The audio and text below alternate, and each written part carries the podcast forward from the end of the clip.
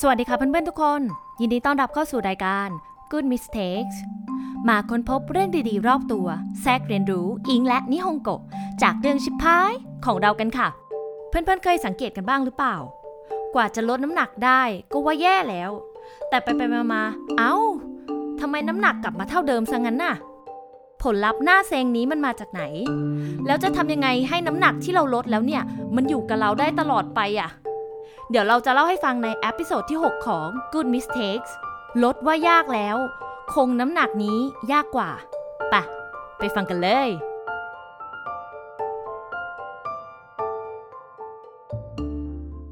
Hi dear อยู่กับเมยไม่ใช่เมย์อีกแล้วนะจ๊ะ กับ episode ที่ 6 เนาะก่อนที่เราจะเริ่มข้อผิดพลาดกันเนี่ย เดี๋ยวขอพูดถึงการแก้ไขของ episode เราเพิ่มเติมนิดนึงเนาะพอดีมีคนแนะนำเข้ามาว่า อยากจะให้ point ช่วงเวลาในแต่ละ part ของเราเนี่ย เพราะบางคนเขาก็อยากจะไปฟังแบบช่วง challenging time หรือว่า focus point ไปเลยอะไรอย่างนี้ เพราะฉะนั้นเดี๋ยวเราจะทิ้งลิงก์บอกเวลาว่าช่วงไหนเป็นช่วงไหน ไว้ใน description เนอะเพื่อนๆ ก็ลองไปดูกันได้นะคะ แล้วก็อีกเรื่องหนึ่งที่สำคัญก็คือ podcast เราลงช่อง YouTube แล้วก็ Apple iTunes แล้วจ้าปมมือแล้วกูปมมือให้ตัวเองคนเดียวเลยเนี่ย ก็ติดตามกันได้ง่ายขึ้นแล้วเนาะ ก็ขอเรียนเชิญเพื่อนๆ พี่ๆ น้องๆ ไปตาม Subscribe like เพื่อเป็นกำลังใจกันได้นะคะ ขอบคุณค่ะ โอเค กลับมาที่เรื่องผิดพลาดของเรากันต่อนะคะ topic นี้เนี่ยเรียกได้ว่าเป็นปัญหาระดับชาติ ไม่สิคิดว่าไประดับโลกแล้วแหละ และเราก็ค่อนข้างมั่นใจว่าไอ้พวกวิธีการลดเนี่ยมันได้ถูกพูดไปแบบแทบจะทุกดิเมนชันไปแล้ว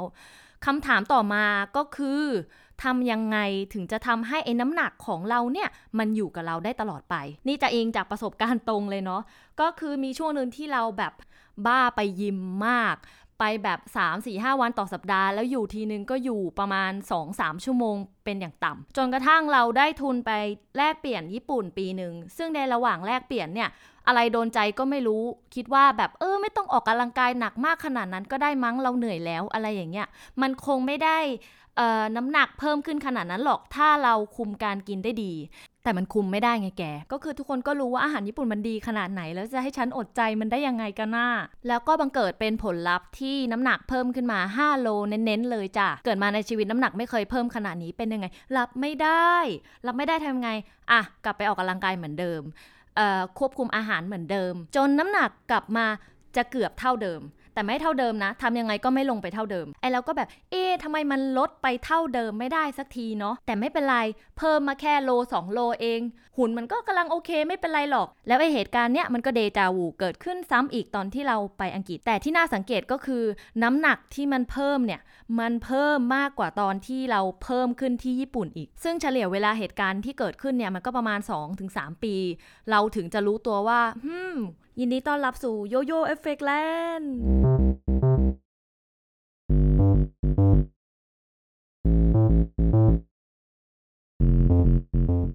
ซึ่งเราก็ติดไอ้เรื่องการลดน้ำหนักเนี่ย มานานมากจนกระทั่งเราไปเจอช anel YouTube Channel หนึ่งที่เขาชื่อว่านาตาชาโอเซียนไม่ค่อยแน่ใจว่าสะกดนามสกุลเขาถูกไหม แต่จะทิ้งลิงก์ของช anel เขาไว้ให้นะคะ ก็ลองไปตามกันได้เนาะเขาน่าจะเป็นคนอังกฤษแหละ ไม่ก็เป็นลูกครึ่งนะ เขาเป็นคนที่ออกกำลังกายเยอะมากเยอะขนาดไหนไปดูหุ่นเขาในช anel เราก็จะรู้เองเนาะ ซึ่งเขาเองก็ทำคลิปต่างๆ ทั้งคลิปออกกำลังกาย คลิปการกินอาหารการดูแลตัวเองรวมถึง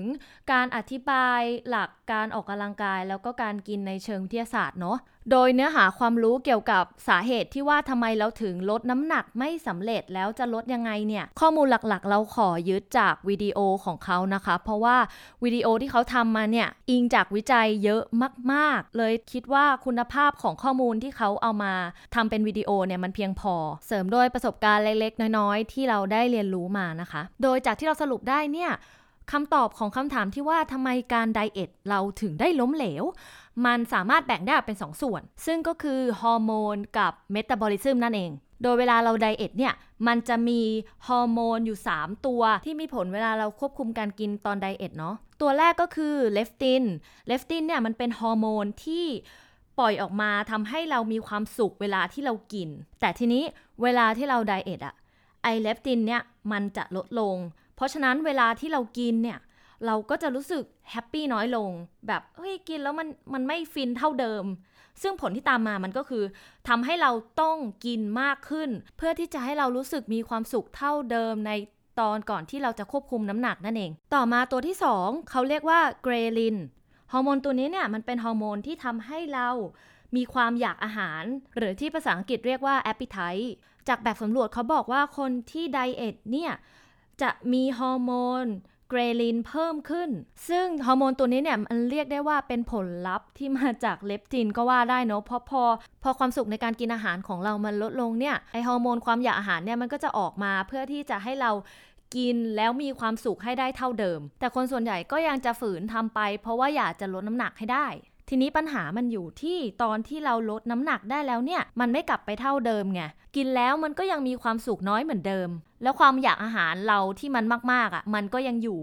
พราะงั้นมันก็สรุปได้ไกลๆว่าความอยากอาหารเวลาที่เรา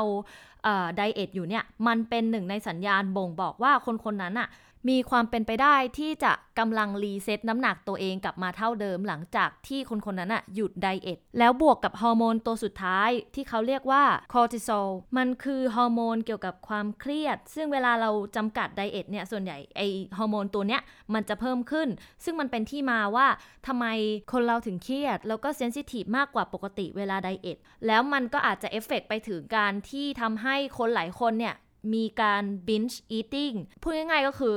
การที่เราเครียดแล้วก็กินเพื่อให้หายเครียด เนี่ยก็เป็นหนึ่งในส่วนเสริมทำให้น้ำหนักเรามันเด้งกลับขึ้นมา แล้วนอกจากเรื่องของฮอร์โมนแล้วเนี่ยยังเป็นเรื่องของเมตาบอลิซึมเนาะซึ่งมันก็คือส่วนที่เราใช้ออกไปนั่นเอง โดยในคลิปของนาตาชาเนี่ยเขาได้เมนชั่นถึง TDDE หรือเราจะเรียกมันว่าที่ดีนะจ๊ะ ซึ่งเราก็คงจะไม่ได้ไปลงลึกทุกตัวอักษรว่าเป็นพลังงานส่วนไหนบ้างเนาะ เอาเป็นว่ามันคือพลังงานที่เราใช้ไปต่อวัน โดยตามหลักเวลาที่เราลดน้ำหนักได้แล้วเนี่ย ทั้งแฟต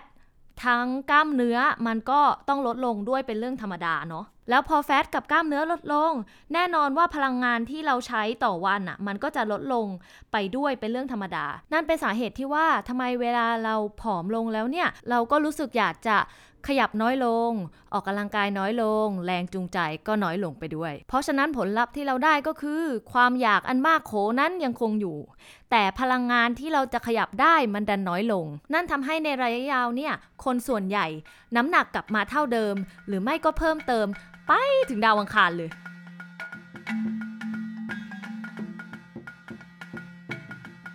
And now it's time for challenging time. If you manage to achieve weight loss, way to go! And now, what should we do in order to keep our current weight? Well, losing weight is a slow process. For people who lost loss of weight in a short period of time, like 5 kilo in 2 weeks,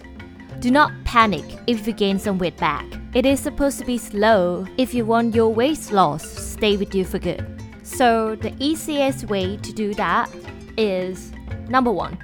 educate yourself more about nutrition. In order to keep a weight, you just need to be at maintenance calories. As long as you learned about proper nutrition you should consume per day, it should be fine. And number two, do not over work out. I know you may push yourself hard in the first place, but rest is super important as well. That's why if you want to maintain your result, then go with the flow, man. Pick over the workout routine that you can stick to in the long term, and then you will be happy ever after. เป็นยังไงกันบ้างคะ กับคำแนะนำที่ให้ไปในวันนี้ รู้นะว่ามันพูดง่ายแต่ทำยากอะ่ะ มันเป็นคำแนะนำที่ซิมเปิลมาก แล้วก็คิดว่าทุกช่องก็น่าจะให้คำแนะนำไปในแนวทางเดียวกัน แต่ว่าเวลาเราทำบางทีด้วยความใจร้อนอะ่ะ เราก็อยากจะเห็นผลลัพธ์เร็วๆ ถูกไหม เพราะงั้นเราคิดว่าอันนี้มันเป็นอะไรที่ challenge ตัวเองที่สุดแล้ว ตรงที่ต้องรอผลลัพธ์อย่างช้าๆเนี่ยเออแต่สิ่งที่คุณจะได้อย่างรวดเร็วทันใจในทันทีในวันนี้ก็คือ language focus point นะคะ มากันที่คำแรกเลยคำว่า restriction on something ก็คืออการควบคุมหรือ limit อะไรบางอย่างเนาะคำสะกดตอนนี้เดี๋ยวจะเปลี่ยนไปใส่ไว้ใน Twitter กับ IG นะคะ ลองไปเช็คกันได้ ส่วนคำที่สองคำว่า appetize เป็น noun เนาะแปลว่าความอยากอาหารเหมือนที่เรารู้จักกันในคำว่า appetizer อะเวลาไปแบบพวกร้านอาหารแพงๆ มันก็จะมี appetizer ก็คืออาหารเลขน้ำย่อยอะไรเงี้ย แล้ว for good ที่พูดไปไม่ได้แปลว่าที่ดีนะคะ แต่มันเป็นอีกคำหนึ่งที่เอาไว้ใช้พูดแทนคำว่า forever นั่นเอง และ pick over ก็เป็นอีก phrasal verb ที่เอาไว้ใช้พูดแทนคำว่า make sure เนาะ และ phrase สุดท้ายในวันนี้เก๋ๆ ก็คือคำว่า way to go มันใช้ได้สองความหมายนะคะ ความหมายแรกเป็นความหมายแบบ positive ก็คือใช้เวลาบอกใครว่าเขาทำอะไรได้ดีเนาะแต่มันก็สามารถใช้ในเชิงประชดได้เหมือนกัน อย่างเช่นที่รัฐบาลออกมาแก้ปัญหาโควิด ด้วยการมายืนยันว่า เฮ้ย เรารับมือมันได้แน่นอน อืม way to go ไปเลยจ้า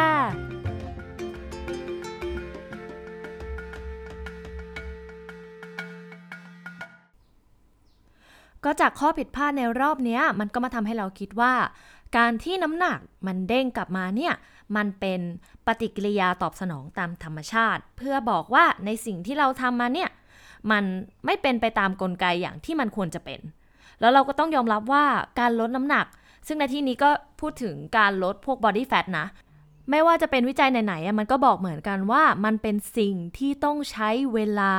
มาก ๆ คือต้องเป็นปีๆอะ ก็อย่างที่เรารู้กันพูดง่าย ๆ กว่าเราจะกินแล้วสร้างมันมาได้ขนาดเนี้ย จะลดให้มันลดเร็วภายในเสี้ยววันเสี้ยวเดือนอะไรเงี้ยมันก็คงเป็นไปได้ยาก และต่อให้เราลดได้เร็วๆด้วยวิธี แบบหักโหมอะไรอย่างเงี้ยสุดท้ายมันก็จะเด้งกลับมาเหมือนเดิม เพราะว่าอะไร เพราะว่าเราไม่สามารถรักษาวิธีนั้นได้ตลอดไปไง และอีกเรื่องหนึ่งสำหรับเพื่อนๆที่ลดน้ำหนักแล้วอาจจะลืมนึกถึงไปก็คือเรื่องของสุขภาพ เอาจริงนะหลาย ๆ คนก็คือไม่ค่อยได้มองทางด้านสุขภาพเท่าไหร่ อยากจะให้มองว่าต่อให้การลดน้ำหนักเรามันถึงมันจะเด้งกลับมาแล้วเนี่ย แต่สิ่งที่เราได้มาแน่ ๆ ก็คือสุขภาพที่ได้จากการออกกำลังกายกินดีอยู่ดี ลองเช็คกับตัวเองว่า เราป่วยน้อยลงไหม